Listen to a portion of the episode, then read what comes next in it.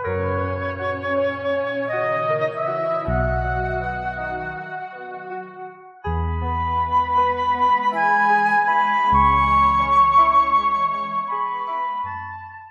รมะที่ทำให้คนงาม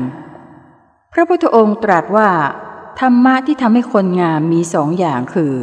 ขันติและโสรจะอันหมายถึงความอดทนและความสงบสงเงียม มีอัธยาศัยอันประณีต ความงามในที่นี้ไม่ได้หมายถึงความงามของลักษณะภายนอก แต่เป็นความงามภายในของบุคคล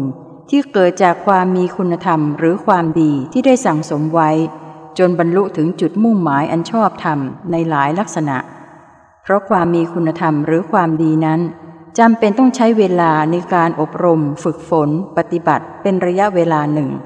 จะยาวนานเพียงไรนั้นขึ้นอยู่กับระดับของคุณธรรม หรือความดี